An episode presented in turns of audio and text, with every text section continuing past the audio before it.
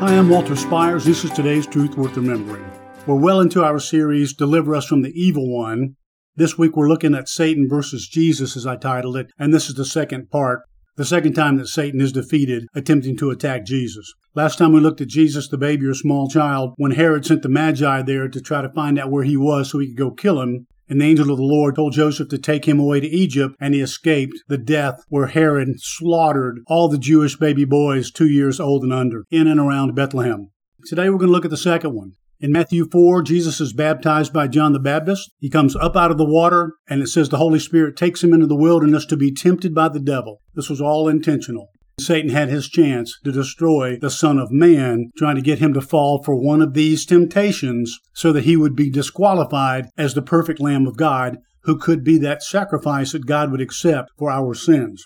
And you know the story from Matthew 4 1 through 11. I'll just give you the highlight. Jesus was led by the Spirit into the wilderness to be tempted by the devil. He fasted 40 days and 40 nights, and you recall there are three temptations. Here's the first one Satan said to him, If you're the Son of God, command these stones to turn into bread. And Jesus answered, It's written, Man shall not live by bread alone, but on every word that comes from the mouth of God. Then the devil took him into the holy city, Jerusalem, had him stand on the pinnacle of the temple, and said to him, If you're the Son of God, throw yourself down, for it is written, this is in Psalms, He will command His angels concerning you. On their hands they will bear you up, so that you will not strike your foot against a stone. Jesus responded with other scripture, It's also written, You shall not put the Lord your God to the test. The third temptation was this the devil took him to a very high mountain, showed him all the kingdoms of the world and their glory, and he said to Jesus, All these things I will give you if you fall down and worship me. Jesus' response was, Go, depart, Satan,